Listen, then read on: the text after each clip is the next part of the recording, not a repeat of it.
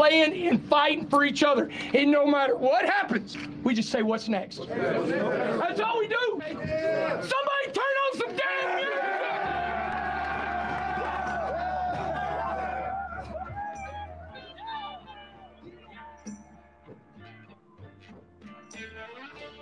You're listening to the Gambling Gauchos.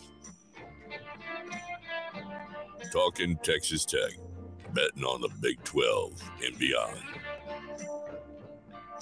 We've got everything you need money lines, memes, and matadors. Well, you want to quit, Ethan? That'll be the day. Now, here's Kyle Jacobson and Rob Rowe, the Moneyline Matadors, the Casino Cowboys, the Parlay Picadors. You see, in this world, there's two kinds of people, my friend. Those with loaded guns, and those who dig. You dig. With. The Gambling Gauchos. Oh, and one more thing. It's all West Texas. It always has been.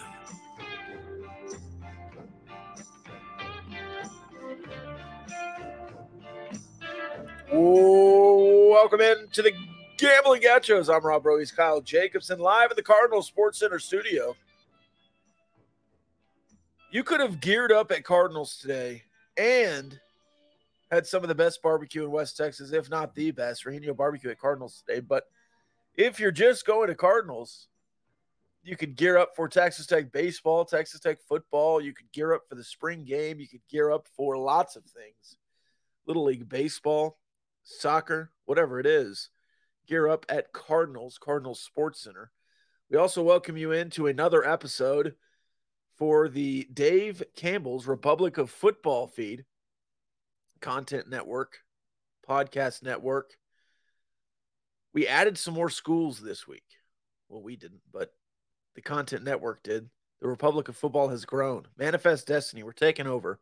TCU has joined. It spreads. It spreads. All right, Texas Tech football going on. Uh, spring football going on. We had the pro day today. Um, I'll tell you what. I listened to an interview with Tyree Wilson. Uh, obviously, that was going on during my shows. I could not make it over there, but listen to an interview with Tyree Wilson. He he wanted to do everything. Uh, he just had a, a procedure. He's got stitches. He can't sweat in his sock, basically. So he couldn't do it. Uh, he wanted to do the vertical. He tried to talk him into letting him do the vertical. I'm sure his agent was over there saying, "No, dude, you, like you can't do it. You haven't, you haven't really worked out in a while. You can't do anything." Uh, But he's he's fully cleared, so I'm sure he will start taking team visits within days once he gets those stitches out to uh, really clean up and gear up for the draft, which is about a month away now, less than a month away. About just a month away, exactly. Whatever it is. Um, top 10 locked? I think so. And his trajectory has been crazy, especially considering that he hasn't done Senior Bowl, Combine, Pro Day. That's something I, I think we addressed on the podcast. Was um, you and I were both bullish that his stock would rise by how much? Hard to say, and, and I guess we won't know until it's until he's picked. But the mock drafts have trended up because it was like, yeah, he's being mocked in the first round. Okay, he's he's a first rounder. And then it was like, oh, he's a top 20 guy. Like he's to be drafted somewhere in the teens. And then it was like, hey, he's going top 10 in some of these mocks. And now he's top 10 in practically all of them, top five in most of them. I think the highest he's gotten is four. Um, some guys have him slotted ahead of Will Anderson from Alabama. So, given that he hasn't been able to put on some incredible pro day or combine performance, it's kind of insane that it, apparently his stock has risen this much. And again, none of this really matters unless he's actually picked that high. Um, but anyway, going back to my original point, I think you and I were pretty certain that scouts were going to be like, okay, this dude is six six, 275 of just chiseled steel. His wingspan is insane. Um, he probably still hasn't even come close to his ceiling, like in terms of player development. And so I was confident his stock would rise from where he was initially mocked at the end of the college football season. But um, I did not think he was going to have a chance to go top five. So that apparent momentum is pretty crazy and, and probably speaks to what some of these scouts are seeing on film and relaying to some of these industry experts that do the mock drafts. Um, he must really, really pop on film. Yeah, when I- knew once he pulled out of the Senior Bowl, which come to find out he couldn't have played or practiced or done anything anyways, but just not even going to be down there and around it. Um, that was the first moment I thought, well, maybe they just think he's an automatic and doesn't need to go down there and spend a week with the coaches. He can just go rehab or do whatever else and be available to to go to the combine and then, you know, still not available for the combine, but goes down and does the interviews and whatever else. Um, then moves on to the pro day. And as you said, lots of mock drafts have him in the top five to seven. Do you have a team you would prefer him to land with that you think would be successful with? I guess I have a couple thoughts on that. If if a good team trades up for him and he can immediately play for a team that you know is expected to be in the playoffs, The Chiefs. um, sure. Oh Yeah. my God, I would love that. Um, but but that's kind of what the Chiefs did with Mahomes. You know, he was a top ten pick, but the downside of being a top ten pick if you're a quarterback is usually you're going to a team that sucks. That's why they have a top ten pick. Right. Uh, he goes to this great situation with like a stable head coach, a great GM, good weapons, gets to develop for a year, and then just plugs right in. Um, it's probably a little bit different with a defensive end. You know, I feel bad for guys like Trevor Lawrence. Like, hey, congrats, you got drafted by Jacksonville. Right. um, so that's like tough on a quarterback's first two or three years of development. Um, so it'd be cool if he got to go to a contender, which he's not going to do if he goes top five, top 10, unless somebody trades up. I think there would be some intrigue if he goes to um, the Seahawks and is paired with Jordyn Brooks. Um, I think before Cliff Kingsbury was fired, there was some intrigue there if uh, the Cardinals might nab him. Um, now, I think, at least from a Red Raider fan's perspective, um, that particular destination doesn't really do much for me. Oh, please keep him out of Arizona. Yeah. That poverty franchise. Yeah. Um, hey, you said it, not me. Bunch of But- bums. But hey, say what you need to say. Um, so yeah, I think Seahawks, or if somebody trades up, or maybe even a team that like wasn't as bad as their record showed last year and could make a jump if they get a free agent acquisition or two. Thinking like maybe the Colts, um, or like the Bears. I think are probably primed to be better than they than like if some of these trade if some of these teams trade up or, or down. Um, I don't really like to predict a specific team because guys can trade places where they're drafting. But Sure. uh, yeah, I think those would be a few that would maybe really kind of raise some eyebrows for me. Lions, I think would be really good. I I really do think they're on the come up. He'd be opposite probably um, Aidan Hutchinson. Hutchinson. Yep. Yeah. Uh, Bears would be interesting. Just storied franchise and all that. Uh, the Raiders might be one of those teams in the top ten where you kind of say, well, you know, they they were bad last year, but they really got going at the end of the year. They got Jimmy G, winner. Mostly just Derek Carr, but has won where he's been. Um, and then maybe the last team, which I would hate personally, but has a top 10 pick at number 10. I would just really hate it. The Philadelphia Eagles. Now, they're mocked offensive line a lot. Um, and I, I do think they're going to take a step back from, you know, Super Bowl contender just because of the free agents you lose and everything else after you're a Super Bowl team and they've lost a bunch. Um, I, do like Howie Roseman as an executive. I wish I didn't, uh, but they've done a good job. So we'll see. But I, I wouldn't like that, but it would be good for his career. I think the Eagles are a good destination. But Eagles is probably, at least for you personally, that's like Oh, yeah. heartbreak warfare. You don't want him to go there. Nightmare. Yeah. And I would want Terence Steele to put him in the ground every time. That that might be kind of fun. I don't think they ever overlapped. Maybe they were here 2019 together. I don't remember. Uh, yeah, twenty. But that well, would be 20 fun just No, they weren't because because twenty twenty was his first year. you're right. You're right. Um, but yeah, th- th- that would be fun. NFC East, Texas Tech on Texas Tech. Um, I'm jumping ahead a little bit. I'm gonna scoop a question from the mailbag. Okay. Somebody asked, besides Tyree Wilson, who's maybe most likely to be drafted, or who do we have our eye on? Um, there's no such thing as impossible, but I would be maybe a little surprised if somebody else were drafted. I think guys will get camp invites or anything, but let's say another Red Raider sneaks into the sixth or seventh round. Give me a name, maybe two, that you think is most likely to surprise some people on draft day. Uh, um, yeah.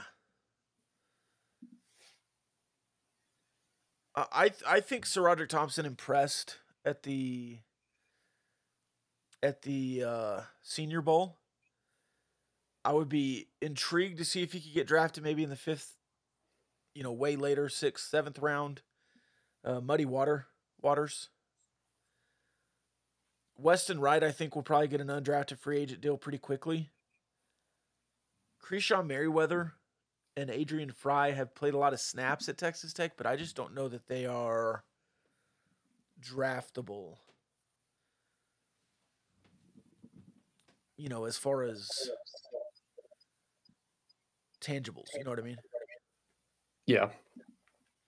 Yeah, I think some of it will depend on, you know, certain measurables that come out. I don't know what Muddy Waters 40 time is, but he's a guy that I think could sort of be viewed as a hybrid player in a lot of systems, eh, you know, very similar to how he was used here.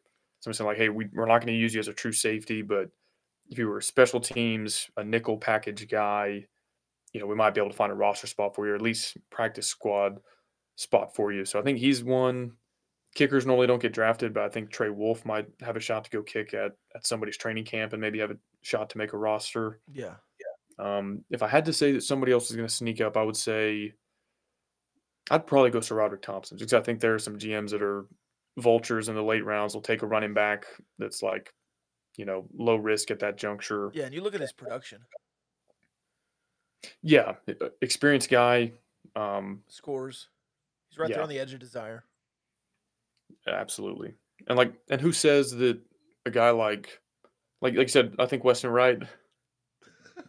um, when we talked to Jonah Tolles last year, he said the NFL really values offensive linemen that have played a lot of snaps. Right. And like, even if maybe it wasn't the best film, if you started 42 games in college at, at O line, the NFL usually feels like they can kind of work with that, and maybe you'll at least get a practice squad invite. So I think he's one that can maybe surprise some people too.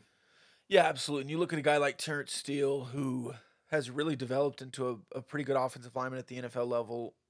He didn't really get to showcase what he was great at at Texas Tech.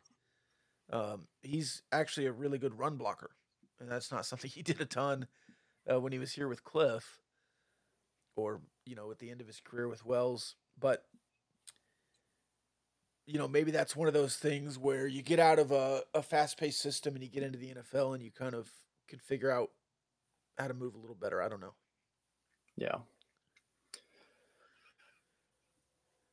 I feel like it's been a sort of strange recent run of years for Texas Tech in the draft because Patrick Mahomes top 10, Tyree Wilson about to be top 10 probably, Jordyn Brooks first rounder. Uh, and then you've had some guys that, you know, they take a late round flyer. You haven't had a ton of just like third round, fourth round guys in the middle there. And to me, that's sort of the sign of a good college program maybe you don't have the elite guys like Alabama and Ohio State that are going first round, but um, if you've got dudes that are consistently going third, fourth, fifth, I guess like Ezukanma would fit that. Um, I'm trying to think of some others. Zech McPhearson. Yeah, fourth. Zech McPhearson, great example. Um, I, I think that'll be a sign. We won't see it immediately, but under Joey McGuire, three, four years from now, I think you'll have more total guys drafted, even if you don't have a Tyree Wilson or Patrick Mahomes type going top 10. And I think that'll be indicative of their ability to identify talent at the high school ranks and develop it in the college ranks. Um, so I'm curious to see if that trend sort of changes over the coming years. I was on board with Joey and his recruiting before, um, you know, it really got going. In the first couple of days, he got a recruit. Um, you know, you finish 38th after starting 75th when he got here last year. So I trusted the process. But, you know, you also look at Baylor, and when I really kind of was like, okay, this this is going to be good, was when Baylor had six or seven guys drafted. Absolutely. I mean, that's that's what you want. You you just like you're talking about. You want six or seven guys drafted and moving on, um, and to have that kind of skill and depth, because some of these guys aren't guys that are stars. They're just getting drafted because they're good athletes. Well, and when you have multiple on your roster at the same time, Yes. so it, it was great to have Ezukanma, but I feel like defenses could have keyed in on him. But if you have Ezukanma and then another guy going in the fourth round, like on the opposite side, or a running back that's going to go third or fourth round, or a tight end that's going to go fourth or fifth round, like it, it's hard to stop all that at once. And same on the defensive side, and say like, okay, they have Tyree Wilson, but we'll just double team him, chip him with a running back, and like you're still not going to stop him. You can slow him down a little bit. But if you have that with you know legit outside linebacker, another edge guy, an interior guy, it becomes a lot harder to stop. You say, okay, their defense has four guys that are going to go between rounds three and six. You know, nobody elite that just is top ten like we would face if we were playing Ohio State. But that's I I think you're exactly right. I think that's the model that Baylor followed. I think Oklahoma State did that for a while. Um, and so I, I think you'll see that you'll see the fruits of that three or four years from now. Yeah, you'll see it in a new light. Yeah, and good segue to some Big 12 news. Brett Yormark is on an absolute roll. Um, the gravity of this latest development, the Big 12 conference is going to have its own pro day slash combine next year. And it's one of those things like it's not, I don't, I don't know if other conferences have this. I don't, I'm not familiar with it. It's I've- nothing totally earth shattering. I've never seen it's it. one of those. It's one of those things that just makes me wonder, what in the hell were the former administration leadership doing? Because like I'm looking back on it now, Yormark has been so active, and we'll get to some of the other stuff that that he's done. Um, but it's like okay, we, you know, after we get back to ten teams by adding TCU and West Virginia, pretty much do nothing for a decade other than they caved and added a conference championship game. But besides that, there was zero appetite to do anything creative, anything outside the box, anything to set yourself apart from another conference. And we'll talk about some of the other Yormark moves, but this is just another one. I go, well, this is great. Like maybe it doesn't increase your payout or anything. And I know money is the main concern that you're going to get left behind by the Big Ten and the SEC. But your commissioner is at least advocating for the players in the conference, and it's a recruiting tool for everybody, especially in the portal, because Big 12 programs are exactly the kind of programs that can thrive from either a guy not getting much playing time at a Power Five or a guy who's killing it at FCS Group of Five.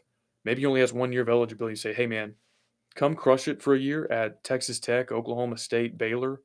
And then the Big 12 Conference is going to bring in NFL scouts from all 32 franchises, and they'll have eyes on you. And that's a unique recruiting pitch for this conference. And I think it's a brilliant move by Yormark. I see no downside, tons of upside.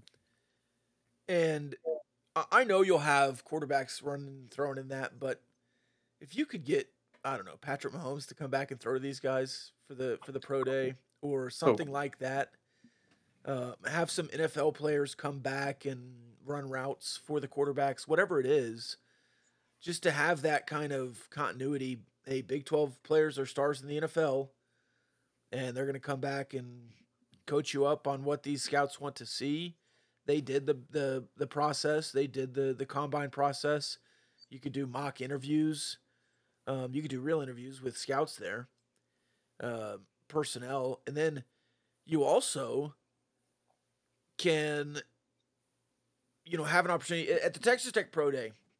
Let's say Weston Wright's trying to to show what he has. You know, unless you're bringing in a bunch of other Texas Tech players, you can't do one one on ones and and all this stuff at that kind of thing, you can do one on ones and and everything else to show your skill with other Big 12 players who are trying to be in the draft. It's going to be a high level of competition. It's just going to be really good. I think so. And we can move right to the next one that made news over the last couple weeks. Uh, not football related, but I think still worth talking about for the conference's visibility. He announces a partnership with Rucker Park, a famous basketball court outdoor park in New York City that uh, is known to be kind of like a breeding grounds for young talent in New York City. Now you're not going to play a real game there, of course, but they'll do exhibition games. They're doing, I think, like a youth camp for, I think maybe middle school age, maybe elementary school age. And you know, let's face it, this conference, if they were doing this in Dallas or Kansas City, that'd be one thing. But to do it in the biggest metro in the country, a place where you otherwise have pretty limited visibility. Like you don't have alumni bases out there. Um, you're nowhere near any Big 12 school. Like I guess West Virginia would be the closest one. Um, and I don't know if that's a long term play, like if they're trying to enhance visibility in New York City. But again, it's one of those I just I'd see no downside of it, and I'm glad they're at least trying stuff that's a little bit outside the box. Um, willing to put themselves out there, and if, if it flops, if like nobody cares, nobody's interested, okay, then don't do it in two or three years. Try something different. But the lack of apparent innovation and creativity from the former administration is now such a stark contrast to how Brett Yormark is running things. It's it's refreshing beyond words. Yeah, and you know, Yormark wants the Big Twelve to spread like wildfire, and he's going to try to get it to coast to coast from New York, obviously, where you're going, all the way to potentially, let's say, San Diego or somewhere else in California, maybe. So you have that breadth all the way across. And, you know, it, it should matter, but it does. You have that Big 12 footprint in New York that's going to be good. You you have recruiting. You know, Markquis Nowell from New York. Lots of good basketball players in New York. You know what they're growing up watching? The Big East. Yeah the Big Ten. And if you can get them watching the Big 12 or at least saying, hey, that coach coached us in that thing this summer, and you get two recruits out of it, um, or you just see it on TV and it's a cool thing, it's younger, hipper, cooler. I just think you have that opportunity. Now, the last, you keep mentioning Bowlesby, he's a big old paper doll just folded at a whiff.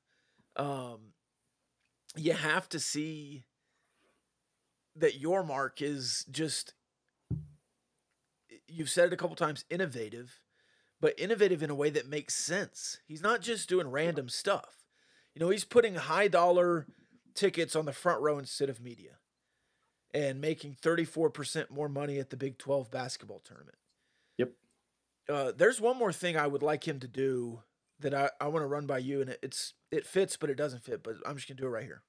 Well, before you get to that, I just want to add one more note. I think he's also thinking long term on some realignment stuff, and so obviously right now the focus has primarily been on the Pac-12, the four corners, maybe adding Gonzaga.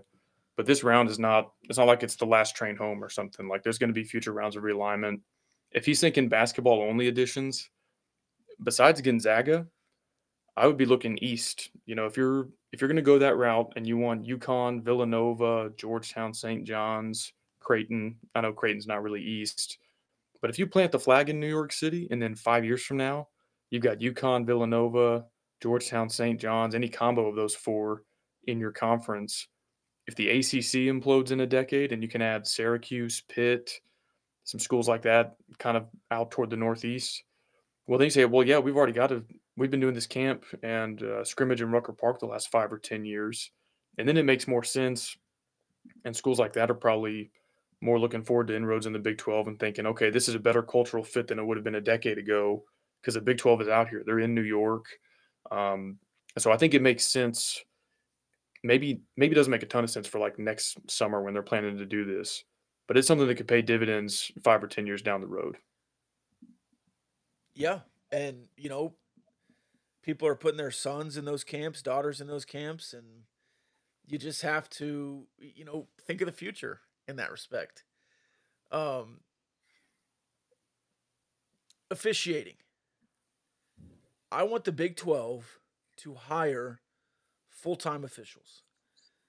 I know you do it in football, but there's no reason why, if Higgins is one of the best officials in college basketball, which people say that, I don't see it, but he shouldn't be doing whack games on a, on a Tuesday, flying back to the Big 12 to do a Wednesday game, flying to the ACC to do a Thursday game, flying back to the West Coast to do a Friday game. I, have you seen screenshots of his schedule? Yes. It's ridiculous. And Yeah. if if you can't hire, I don't know what would there uh, at most five basketball games a week because there's ten teams, six if you go to twelve, seven if you go to fourteen. If you can't hire twenty one officials full time, I, I don't know. I, I like that's not a full time job for these guys, but you could at least lock them in, pay them enough to, or at least three crews, four crews. Like have some Big Twelve crews that are doing the games of the week. And I, Yeah. I, I guess that's something that nobody else is doing. But if the Big Twelve could be on the forefront of some stuff, um, Well, you know, that it, it it doesn't sound like Brett Yormark. Um, I don't think his idea is just well, we're, we're going to go with the flow and do whatever everybody else is doing. Um, and so I, I would not be surprised at all if he looked into something like that. He's not just going to sit there and wait on the world to change. Like he's going to make it happen and do it himself if he thinks it's a good idea. And and I'd be all for full time officials, especially in basketball when they can do two or three a week conceivably, and it it commands that kind of pay. right. I think it's a, a worthwhile expense that enhances your, your product. Because honestly, and, and some of it is just fans being fans, but there is something to be said. Like I've gotten so frustrated watching college basketball, thinking like this is almost not legitimate because the officiating is so bad. Like why would I invest time and emotion in this? And if he can avoid that, that obviously that's a good thing. You could do four full time crews, and you would still have to to figure out some of it on Saturdays because everybody plays on Saturdays. But then you're having a mid a midweek guys and that could go back and forth, and then Saturday, and then you know fill in the rest of the Saturday. I just I don't I don't understand why if you're claiming it's the best basketball conference, you have such poor officiating, um, or at least inconsistent officiating. Right. And and you, you've you've had Yormark talk about officiating.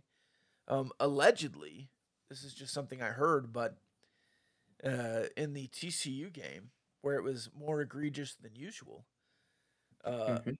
that was like a crew that fed from the WAC or the Mountain West or something. And allegedly, Yormark was like, why? Why are they feeding from the Mountain West? Why don't we get some guys who've been through it before at the highest level? Like, why? Why are we not? Why do we not have the best officials? So maybe that's that, and that's brand new for him because that's like Right. second month on the job stuff. It'll be interesting to see how that goes. Um, another kind of similar segue. I was going to say the the officiating deal is interesting. This is not something I ever thought about until um, learning a little bit more about sports betting, doing this podcast with you. But back in the day, I think Tim Donaghy in the NBA actually shifted this, but sharps would get an edge based on you know the NBA would release who was officiating a game um, and they started doing that, I think, only an hour before tip off or 24 hours before tip off. I don't remember what the policy is. So I, I could maybe see that as a potential downside if they were saying, like, we're always going to have this select group of officials. And that's pretty in the weeds. Like, I don't really know if that, I think that's really more of a detriment to people that want to bet on the Big 12. But I think that's a consideration of Yormark. Um, and this is the segue I was getting to. The third bit of news and I might be missing one just because it feels like every day he announces something that is great. The Big 12 is looking at selling certain data rights to several different bidders, and this can be used for, um, I think the main advantage is sports betting. Now, the data is valuable for other reasons. It might bring other bidders to the table. One, I'm happy that he's exploring an additional revenue stream because you need it. Two, the fact that he's embracing something sports betting adjacent is so progressive um, based on where all of sports was 10 years ago, where collegiate sports really still is today. The fact that he's he seemingly has this fixation on Las Vegas as a city and that he's willing to kind of go this route and at least kind of embrace sports betting in some capacity, even if it's very tangential, I think is another great sign and another one of those things five or 10 years from now, if sports betting is legal in the vast majority of the Big 12 footprint, I think Yormark would probably be the commissioner most likely to capitalize on that before another Power Five conference because he, at least in my estimation of him, less than a year on the job, he has a vision for things like that and he can make it happen.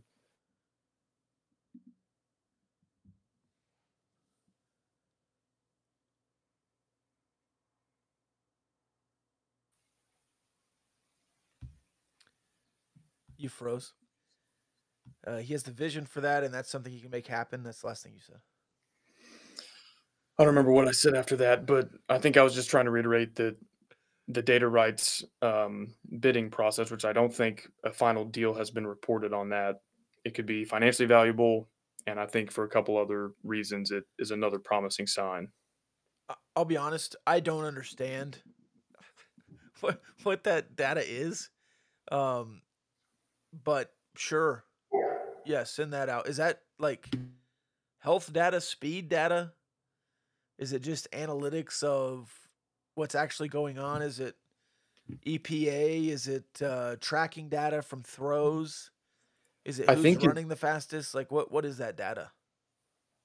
Uh, I'm not totally sure on the full extent of it, but I think it's basically more advanced than a box score and a lot of stuff that you can easily find publicly.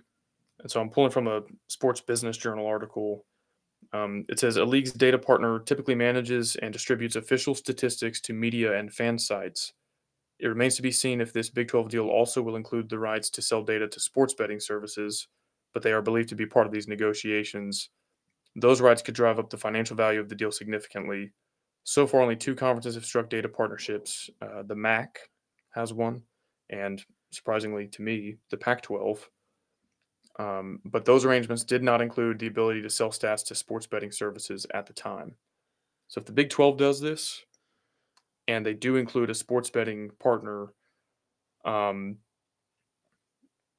it would be, I think, pretty Yeah.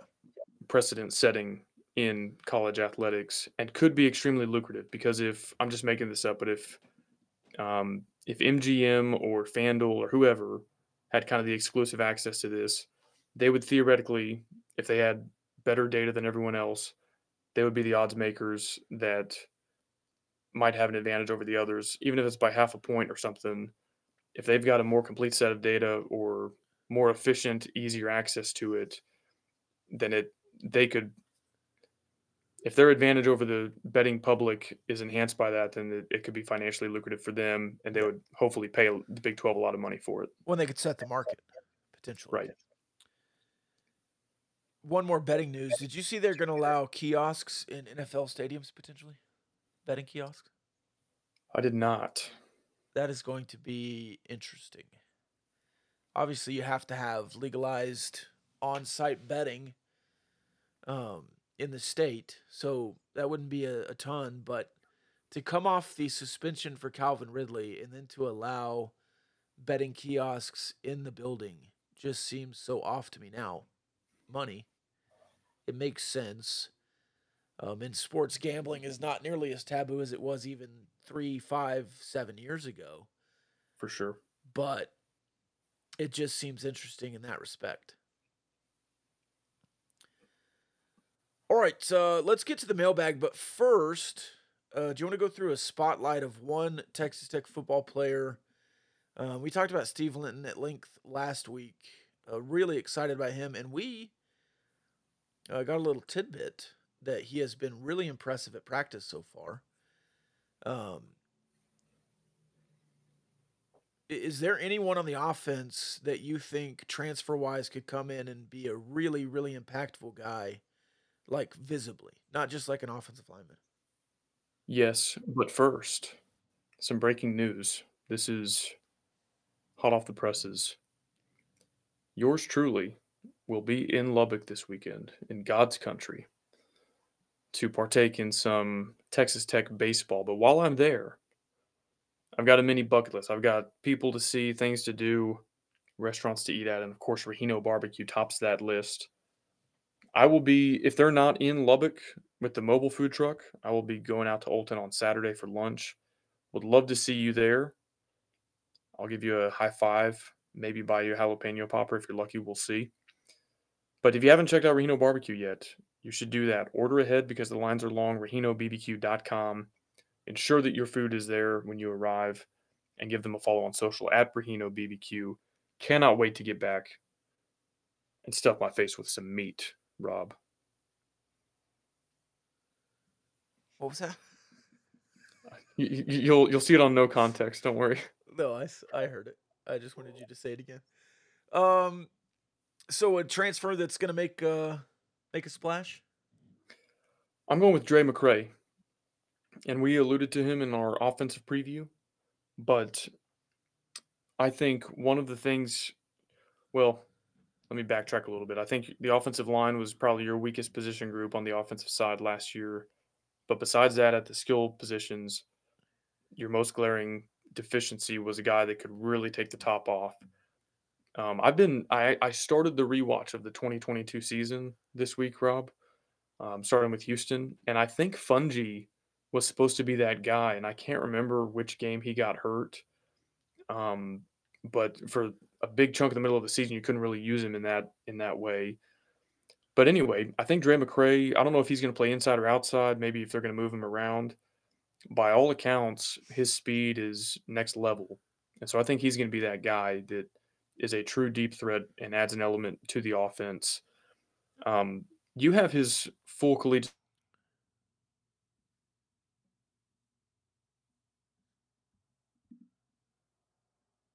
I think tells uh, an additional story. And this also goes to coaching relationships. Kirk Bryant was at Austin Peay. Um, Josh Cochran was at Austin Peay. Yep. And was Hamby at Austin Peay for a year before going to Western Kentucky, or am I making that up? Uh, I don't. If he was, I don't think he overlapped with uh Drae McCray. anyway, um, this is one of those ways where the portal comes in handy. Like this happens in high school recruiting. If you don't get a guy and he transfers after a year, if you have a great relationship from him from high school, you can get him. If you bring in assistants that were at a group of five or FCS school, maybe a year or two down the road, you can get one of their former players if you have a strong relationship with him. I think that's how we landed this guy. But go ahead and read me his career stats from Austin Peay. So in two seasons, uh, played 11 games both seasons, 53 catches in 2021, 867 yards, eight touchdowns. In 2022, 76 receptions, 1,021 yards, nine touchdowns. Uh, in his freshman year, really broke out in the final three games, going 137 with two touchdowns. And then against Tennessee Tech in the final game of 2021, had seven catches for 237 yards and four touchdowns. Yeah, so I when I looked at him because he was young, obviously starting his career, maybe that's not his ceiling production wise. When I narrowed down his last 14 games, so basically one full season plus a game, you know, you play 13 if you make a bowl. So this is what he did in his last one season plus just a tiny bit. Last 14 games, he has 10 games with 6 or more receptions. He has 3 games out of those 14 with 10 or more receptions. Nine of those 14 games, he had 90 plus receiving yards. Eight games with one or more touchdowns. Four games with two or more touchdowns. And then you might say, well, this is at FCS. You know, how is that going to translate to the Power Five level? Well, he does have three games versus FBS competition Ole Miss, Alabama, and Western Kentucky, who, by the way, is no slouch in Conference USA. They've been one of the better group of five teams in the country. Here's what he did in those three games 24 receptions, so eight per game, 269 yards. Let's call it quick math here. What, um, 70, 85 yards per game, two touchdowns. So he's lining up against, I mean, Alabama, obviously really freaking good, but Ole Miss, let's call that a middle to upper half of the Big 12 type team. And he's more than holding his own. And again, this is when he is the guy that a defense like Ole Miss or Western Kentucky needs to key in on. If you pair him next to Myles Price or Loic Fouonji or Jerand Bradley, and you have a strong run game and your quarterback can run, well, all of a sudden the defense can't dedicate two guys to him or always keep a safety over the top of him, and he might really get loose. So moving up a level might actually enhance his ability to get open and not be keyed in on so much by opposing defenses. Yeah, you hit on it right there. I think Drae McCray, what he does, not only does he open up the offense, but he helps every other weapon. Like you're you're you're gonna leave a guy deep. That's gonna help the run game. You're not gonna be able to bracket. That helps the tight end. You're not gonna be able to roll coverage every play. That's gonna help the opposite side of the field. So yeah, I mean, you you just have all kinds of options now that I don't think you had. And and people talk about Myles Price as a speed guy. He's he's a twitch, he's a twitch athlete. I think Jerand Bradley got behind Oklahoma at the end of the season. I do think he has that potential. And then, as you said, Loic Fouonji, but none of them are absolute burners like Drae McCray is. And there's just a, it's a different speed. For sure. And the eye candy that we know Kittley loves, the motion, the strange formations. If you've got a guy as fast, elusive, explosive as Drae McCray, who is uh, featured in that eye candy, well, that gives defenses pre snap a lot to think about. And I mean, you could just be dressing up some really simple concepts and getting other good players open easily just by making the defense think extra long and hard about a guy like Drae McCray. So he's a piece that I just think you didn't have last year. Um, it's like a nice topping on a burger or a Sunday that just takes it to another level. So I'm excited to see how Kittley uses him. Another thing that I'm I'm trying to compile exact stats on this. Your screen game was horrible last year. You could not draw up a successful screen pass, and I'm not talking like just the quick, uh, like the bubble screen. I'm talking about like trying to suck in the blitz and then get your offensive lineman blocking downfield if you can figure that out and put the ball in his hands on a screen like a jailbreak, and he's got three hog mollies downfield blocking for him, that could be really dangerous. So I think hopefully, uh, I know that Kelly can find a lot of ways to use him. And if they can execute it, it could be something really special. Yeah. I mean, he really could be an assassin for you. Let's see. All right, let's get to the mailbag. Discord mailbag brought to you by Diversified Lenders turn your accounts receivable into cash. If you could eat a Frito fresh off the line, would you? Yeah. What, what other food would you like to eat fresh off the line? Have you ever had a Krispy Kreme donut, a glazed donut like fresh off the conveyor yeah, belt there? When the sign is on, I have. Yeah, that's pretty elite. I'm not a, I'm not a huge Krispy Kreme. Like I prefer other donuts, but fresh they are quite a bit different. Melt in your mouth. I don't know what else I would. I mean, a, a fresh Frito. Um, I would try it. I don't know that it would be much different than uh, a Frito out of the bag. Hey, just real quick, I was thinking about this earlier when we were uh, when I mentioned Alabama. Who's your national title favorite, and why Georgia? Well, you know, I tried to put Georgia down last year. You know, um, I don't know who it is this year. I'll have to I'll have to do some research. I obviously Georgia is a good one. I just wanted to say why Georgia. I know. Um, I, I, caught on pretty early what you were doing. I, am honestly a little bit impressed. Um, I wonder. Uh, I guess others will now, but um, do you like flavored Fritos? Like, do you like their um, chili cheese flavor, like the honey barbecue flavor? Yeah, I like the twist, the honey barbecue twist. Chili cheese are really good. I like both of those better than regular Fritos. I, I actually only eat regular Fritos if it's the scoop and I'm eating chili. Yes. I wouldn't just eat a Frito with like a sandwich or something. No. Unless uh, it's a flavored. Maybe a bean, Frito. a bean dip every once in a while with a scoop. Yeah. Sure. Do you, did you ever eat the taco stack, the Mexican stack up? It's basically just like a, a nacho bar. We did that growing up quite a bit. I think so. We did or the, some variation of that. Yeah, you do the base of the Frito scoops underneath all that goodness. It's really good. Yeah it goes back to the Jim Gaffigan bit about Mexican food. Yeah. It's a tortilla with meat and cheese on it. Yeah. It's all the same thing. Yeah. Uh, thoughts on real grass versus turf?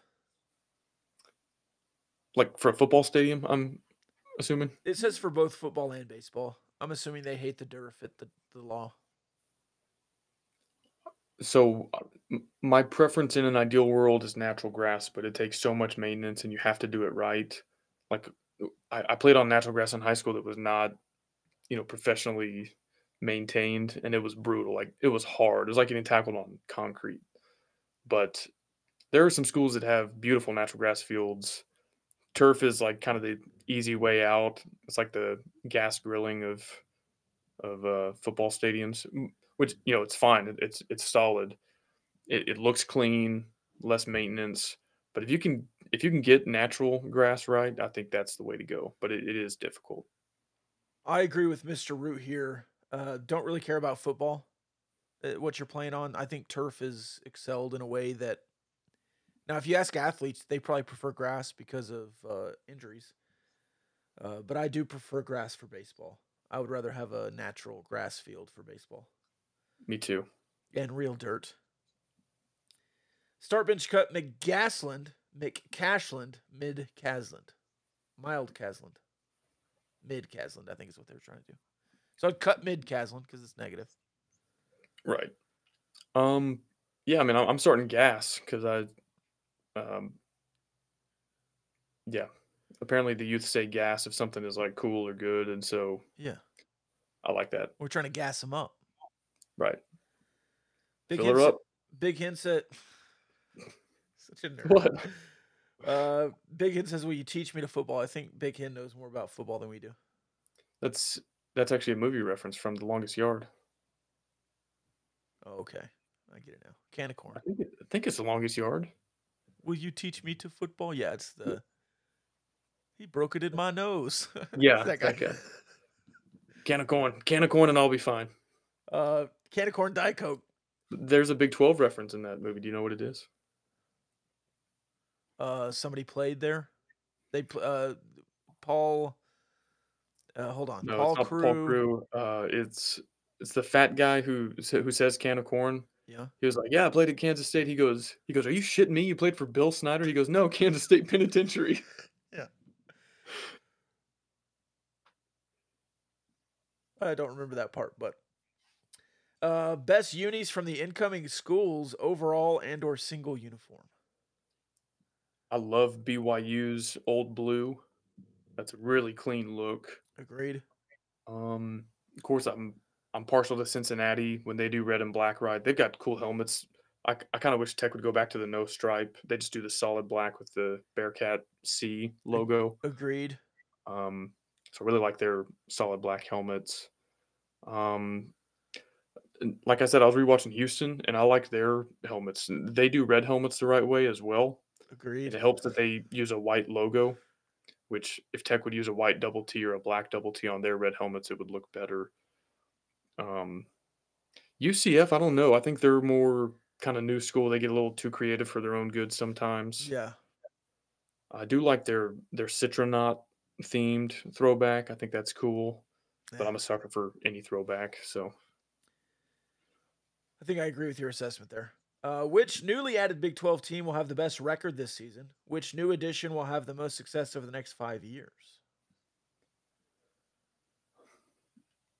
I think.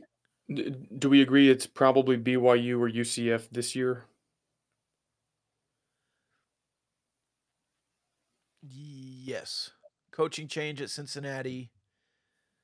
Um, Houston just did not look very good last year. Probably, uh, well, you know, BYU finished stronger than they started. Um, or they had a middle kind of that was tough. I think I would say UCF. I would say UCF has the most success year one. I think it's either BYU or UCF. I'm kind of dodging that, but I, I don't think it'll be Cincinnati. Like you said, first year head coach, kind of a rebuilding deal. And yeah, I just have not been impressed with Houston. Like they've they've lost to Texas Tech twice when Tech was a middle to sixth or seventh place type team in the Big Twelve, and so I, I, unless they make a big leap, which I don't think they've got, a, you know, they're losing Tank Dell, they're losing Clayton Tune. I don't think they got some huge infusion of talent in the transfer portal. I could be wrong there. I, I just don't remember seeing that. Um, so yeah, I'll put BYU and UCF as most likely, And I think that's probably my answer long term as well.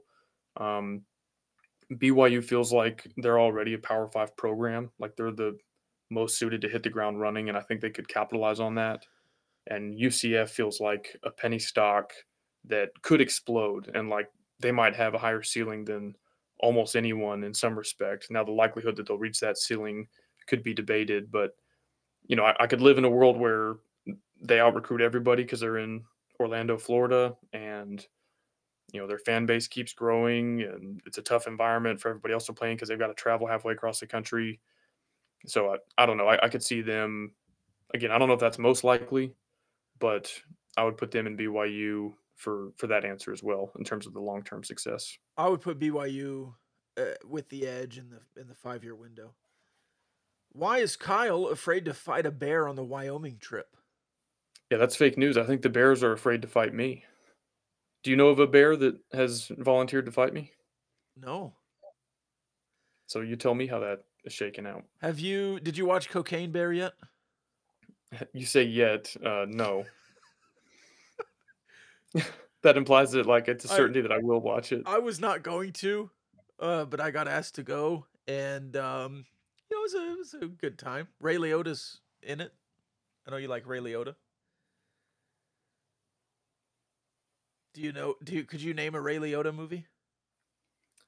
Um, I know who that is, but could I name a movie? Um, he's in the tequila commercials. Okay. Good. but could I name a Goodfellas movie? would have Uh, worked. Goodfellas. Is it Goodfellas? Yeah. Ever since I um, can he's in- remember, I He's wanted in to the be a league. He's gangster. uh he's Ruxin's boss, Mr. Hudabaga. Is he really? I don't think I got that far. Yeah.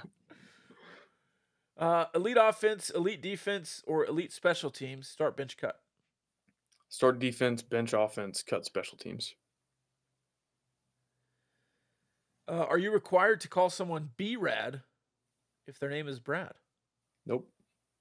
Let's say you're probably encouraged not to. The only B acronym I use is for our friends over at Barnett, Howard, and Williams, which can be found at bhwlawfirm.com. Anytime I give them a shout out on Twitter, it's BHW Law Firm.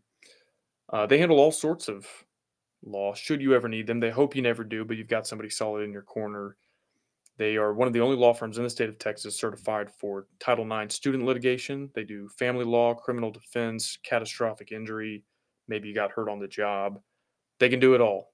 So hit up our friends over at Barnett, Howard, and Williams, bhwlawfirm.com. The B is for Barnett, not B Rad. And I would not call anybody named Brad B Rad. That's one of those nicknames where you're trying to poke fun at somebody and it's like, what's up, B Rad? Also, Yeah. all of those guys, tech grads, double tech grads. So you can say they're born and raised. That's right. What is McGaslin's floor and ceiling? Um, did you see that? No. Good. What Um, would you do? his- What? what was that? I was like pumping the gas. Oh, kinda. gotcha. That what that was? I don't think you can stop. Um, okay, Coach Gas. I think his floor. I think his floor is kind of like what we saw this year, yeah. but it, it, would- it would look a little different. You'd be like rock fight defense. Nobody would like playing you. No, here, here's his floor. Iowa State football from 2022. Like they might be close. It'll suck to play them. They'll hold you to very few points on the defensive end of the floor, but they just don't win. I think that's his floor. Ceiling is like Iowa State's defense last year with um, a very competent offense, maybe 2019 Texas Tech basketball. You know, the defense gets remembered from that year, but I think the offense was not elite by any stretch, but they were very good. Like a lot of teams would have liked to have an offense as good as Matt Mooney, Brandone Francis, Jarrett Culver, all those guys. So if you compare some scores and score that efficiently while also being elite on the defensive end, uh, I think the roof is the ceiling. I think the ceiling is the roof. Sure. Start bench cut these insults.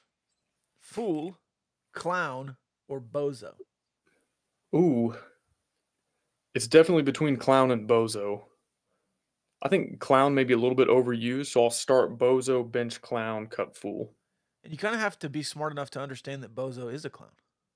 Yeah. Start bench cut these cranes. I think I'd go bozo first. I can't hardly say the word fool. That sounds weird. Do you pity the fool? Pity the fool. Uh, cranes at Tech football facility over the last 15 years. Uh, South End Zone crane, the Sports Performance Center crane, or the East Side Expansion crane. Sorry, repeat. Uh, we're start bench cutting the cranes around the football stadium this last 15 years. The South End Zone, the Sports Performance, or the East Side. I would start the Sports Performance or the South End Zone crane because of the nifty double T they have on it. Yeah, there's some recency bias there, and it's going to tie into the uh, practice facility, I think, or pretty close to it. So, yeah, I'm starting that one. I guess I'm cutting the east side. I mean, it's a nice addition, but I, I think the facilities need to be more focused on players and coaches than fans. At least if you want to gain some kind of recruiting advantage from it. So, that would be like the lowest on my priority list. Um, the Uh, you're not going to answer this, and I guess I might be able to. Um, start bench cut Southeast Asian food, Thai, Laotian, or Vietnamese. Have you had Yeah, any of these? No, go ahead. I would start Thai food and bench Vietnamese food. I've, I've had Thai food once and didn't care for it. What'd you get? Yeah, that's right. I probably ordered the wrong deal. Um, I'm trying to remember what it was called. Pad Thai. That's the popular one. No, it wasn't that, and it wasn't anything with curry. Um, I can't remember what it was called, but I would I would just need to try something different. I'm not like ruling it out, but Was it Pad Su? Was it No. noodles? Yeah, it was. Some, I think it was some kind of beef and noodles dish. Okay. Um, I d- it, it was really I didn't like the like the flavor of it. Um, like whatever seasoning or spices I didn't care for. I would, I would try something different next time. Final question: Thoughts on crunchy peanut butter? Speaking of Thai food. No, I, I would start creamy, bench, crunchy. Okay. Uh, peanut butter, start bench cut. The mixed with jelly, crunchy or creamy, bench mixed with jelly. and cut crunchy. Yeah. I would cut the mixed with. I don't. I don't do that. The, And it kind of depends on what I'm eating the peanut butter on. I don't want a peanut butter sandwich with crunchy peanut butter, but that might be good on. I don't know, like a, I don't know. I like the texture every once in a while. Yeah, You ever put a yeah, it scoop would have of to match the texture of what I'm eating it on. You ever put a scoop of peanut butter in your ramen? No. That's a little Thai influence for you. Peanut sauce. All right, that's all I got, Kyle. Final thoughts, and then we can go talk some TCU baseball. Yeah, we're gonna do a preview with the post game beers podcast. Bunch of TCU guys. This will be available on Patreon only. So if you're not subscribed to our Patreon, we do some uh, private interviews, private episodes over there. You get access to the number one Texas Tech Discord server in the world. It's a lot of fun. So patreon.com slash gambling gauchos. It's five dollars a month. Very minimal barrier for entry there. Would love to see you become a parlay picador. That's what our Patreon subscribers are called. So uh, yeah, that's my final thought. I'm ready to go talk baseball. Love y'all.